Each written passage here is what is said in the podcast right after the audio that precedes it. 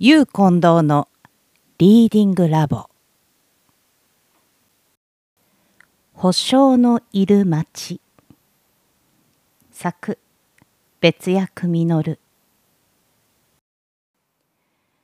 野原の真ん中に小さな町がありました。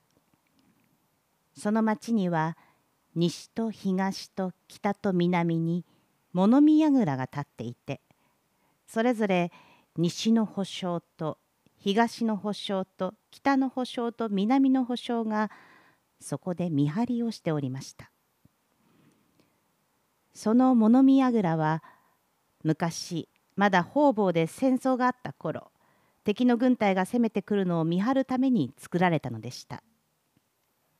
でも今はもう戦争はありません。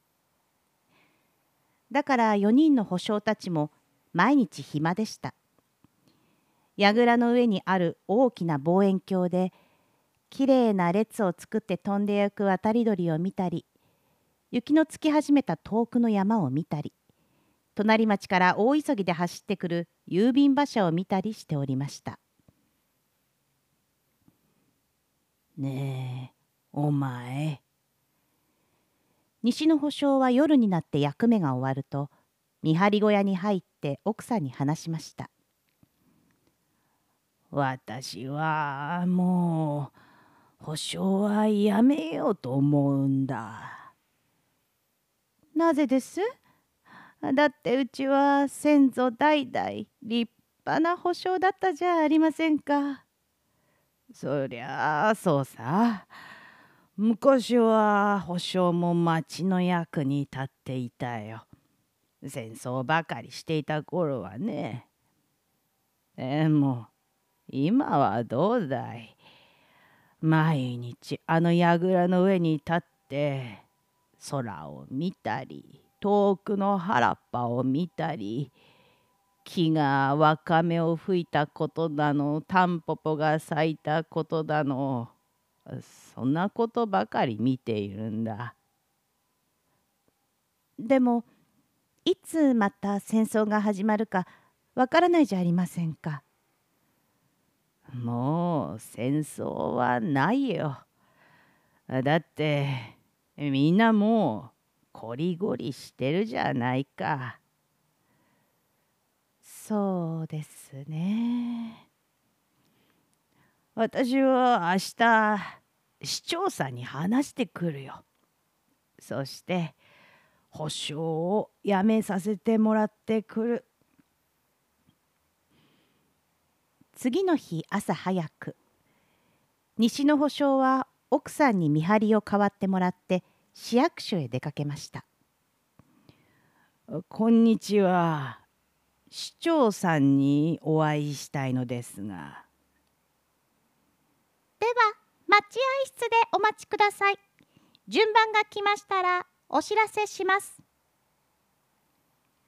西の保証が待合室に入るとそこに東の保証と北の保証と南の保証が座っておりました。おや皆さんどうしました？実はね南の保証が顔を上げて言いましたみんな保証をやめさせてもらおうと思って来ているんですよ。あなたは？いや実は私もそうなんです。とにかく暇ですからね。4人の保証たちがしばらく待合室で待っておりますとやがて市長室から呼ばれました「いやあ君たちか。何の用だね」市長さんは朝ごはんを食べた口元を拭いながら現れてそう言いました。実は市長さん西の保証がみんなを代表して言いました。お忙しいところ申し訳ありませんがちょっと相談がありまして。なーに？忙しくなんかないさ君たちが今月になって初めての面会人だよ。でも順番を待つように言われましたが。ああその方が忙しそうに見えるからね。本当は暇で暇でしょうがないんだよ。ところで相談ってのは何だね？その私たち保証をやめたいんです。保証をやめる？なぜ？いい仕事じゃないか。でもやることがないんです。暇なんですよ。ですから保証をやめてもっと町の役に立つ仕事をしたいんです。市長さんは少しがっかりした顔をして椅子に腰を下ろしました。みんなそうなんだよ。みんな暇なのさ。この前病院のお医者さんが私のところへ相談に来た。病人がいなくて暇だから医者を辞めてもっと町の役に立つ仕事をしたいって言うんだよ。おそれから警官もやってきた。泥棒がいなくてね仕事がなくなったんだ。だけど一体他にどんな仕事があるんだい？郵便配達婦も学校の先生も教会の牧師もみんな間に合っているよ。じゃあ私たちはどうすればいいんでしょう?どうしようもないのさ。町の役に立つ仕事に就きたいなんて贅沢だよ。それに保証だって医者だって警官だって全然役に立ってないわけじゃない少なくともいないよりいた方が町の人々も安心するよでその相談に来たお医者さんはどうしました？うん病院にいるよ何をしているんです？歌の練習をしているよ。今度誰か入院してきた時に歌って聞かせようってわけさ。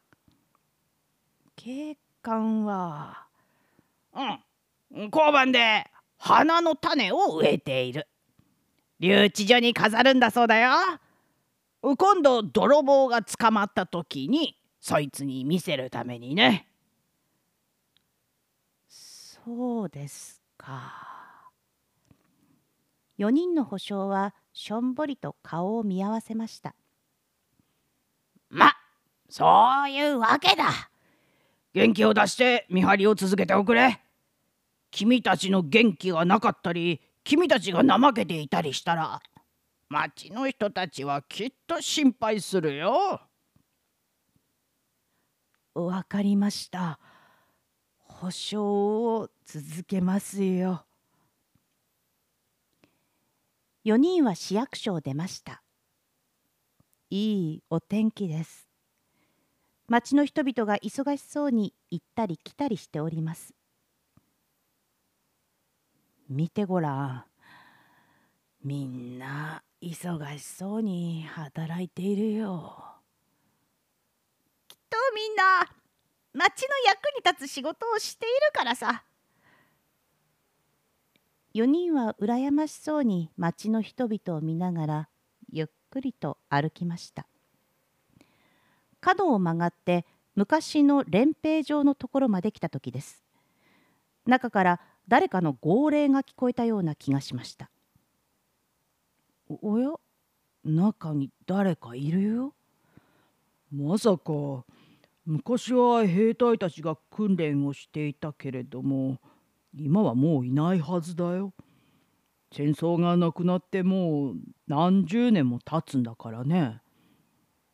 でも号令が聞こえた。4人の保証たちがそっと中に入ると広いグラウンドを年を取ってよぼよぼになった7人の兵隊が赤く錆びついた鉄砲を担いで行進をしておりました腰の曲がった隊長が痩せた馬に乗ってそれに号令をかけているのですそら元気よく1 2 1 2こんにちは隊長さん。よこんにちは。何をしてらっしゃるんです？訓練さ。見ればわかるだろでももう戦争はなくなってしまったじゃありませんか戦争はない。でも他にやることがないからね。市長さんのところへ相談に行って何かもっと町の役に立つ仕事をくれって言ったんだが何にもないのさ。みんなだいぶ年を取っておりますね。もうみんな60以上さ。最後の兵隊たちだよ。訓練してどうするんです？ただ訓練するだけだ。暇だからね。あさようなら隊長さん。あさようなら。おーいみんな次は突撃訓練をやるぞ4人の保証は街角で別れました。じゃあさようなら。私はもうしばらく保証の仕事を続けてみるよ。私もさ。私もね。西の保証もそのつもりでしたあの年を取った兵隊たちのことを考えればとても贅沢は言っていられないのです。ただいま。おかえりなさい。何かいい仕事をもらいまして。いや仕事はないんだよ。西の保証は奥さんに歌の練習をしているお医者さんのことを話してあげました。それから花を植えている警官のことも話してあげました。みんなもっとやりがいのある仕事をしたいんだよ。でも仕事はないのさ。しかしいいかい？西の保証は年を取った兵隊たちのことも奥さんに話しました。みんなもう60以上になるんだよ。それでも訓練を続けているんだ。何の役にも立たない訓練をさ。あの人たちのことを考えたらとても贅沢は言えないよ。次の朝早く。西の保証は櫓の上に立ちました。まず大きな望遠鏡を遠くの山の方へ向けてみます。山はいつもの通りの山でした。異常なし。西の保証は大きな声でそう言うと今度は望遠鏡を原っぱの遠くへ向けました。異常なし。次は隣町から続いている道へ向けてみます。異常なし。西の保証の元気のいい声が冷たい朝の空気を震わして辺りに響き渡りました。あんまり朝が早かったせいか誰も聞いてはいなかったのですが久しぶりに大きな声を出して西の保証はすっかり気分が良くなりました。うん。保証っっていう仕事もそんなに悪くはないさ。西の保証はそうつぶやいて大きく深呼吸をしました。それから何年か経ちました西の保証は相変わらず大きな声で「異常なし」を繰り返しておりました。お医者さんは歌の練習をしておりましたし警官は交番の周りを花だらけにしてしまいました。ある朝早く西の保証が櫓の上に立っておりますと下の方から声が聞こえました「おーいやー隊長さんおはようございます。こんなに早くどちらへ?」櫓の下には痩せた馬に乗った隊長さんとよぼよぼの兵隊が4人立っておりました。喜んでくれたまえ。とうとう私たちが町の役に立つ時が来たんだよどうしたんです？敵が攻めてきたのさ。て敵がどこに？西の保証は慌てて辺りを見回したけれども何も見えません。敵なんていませんよ。いるんだよ。じゃあさようなら町のみんなと市長さんによろしくあ待ってください隊長さん西の保証は止めましたが隊長さんには聞こえなかったんでしょ突撃う。と大声を上げると誰もいない原っぱへ走っていってしまいました。おい隊長さん敵なんていませんよ。帰ってきてください。おーい。しかし痩せ馬に乗った隊長さんとよぼよぼの4人の兵隊は振り向きもしなかったのです。西の保証が知らせて町の人々がみんなで駆けつけた時には隊長さんも馬も4人の兵隊も誰もいない野原の真ん中に倒れていました。町の人々がみんなで担架に乗せ病院に担ぎ込みましたがその時にはもう5人とも死んでおりました。きっと町の役に立ちたい考えすぎたんだろうね。お葬式のあと西の保証は奥さんにそう話しました。それからまた何年か経って西の保証もすっかりおじいさんになってしまいました。毎朝大声で言う「異常なし」という言葉もしわがれてき取りにくくなりました。それでも毎朝西の保証は長い時間をかけて櫓の上まで登り辺りを望遠鏡で眺めました。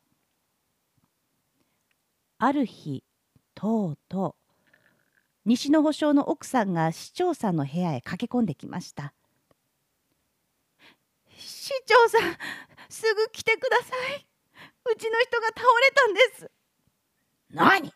倒れた。よしすぐ行くよ。市長さんは西の保証の奥さんと一緒に櫓まで走りました。あの上です。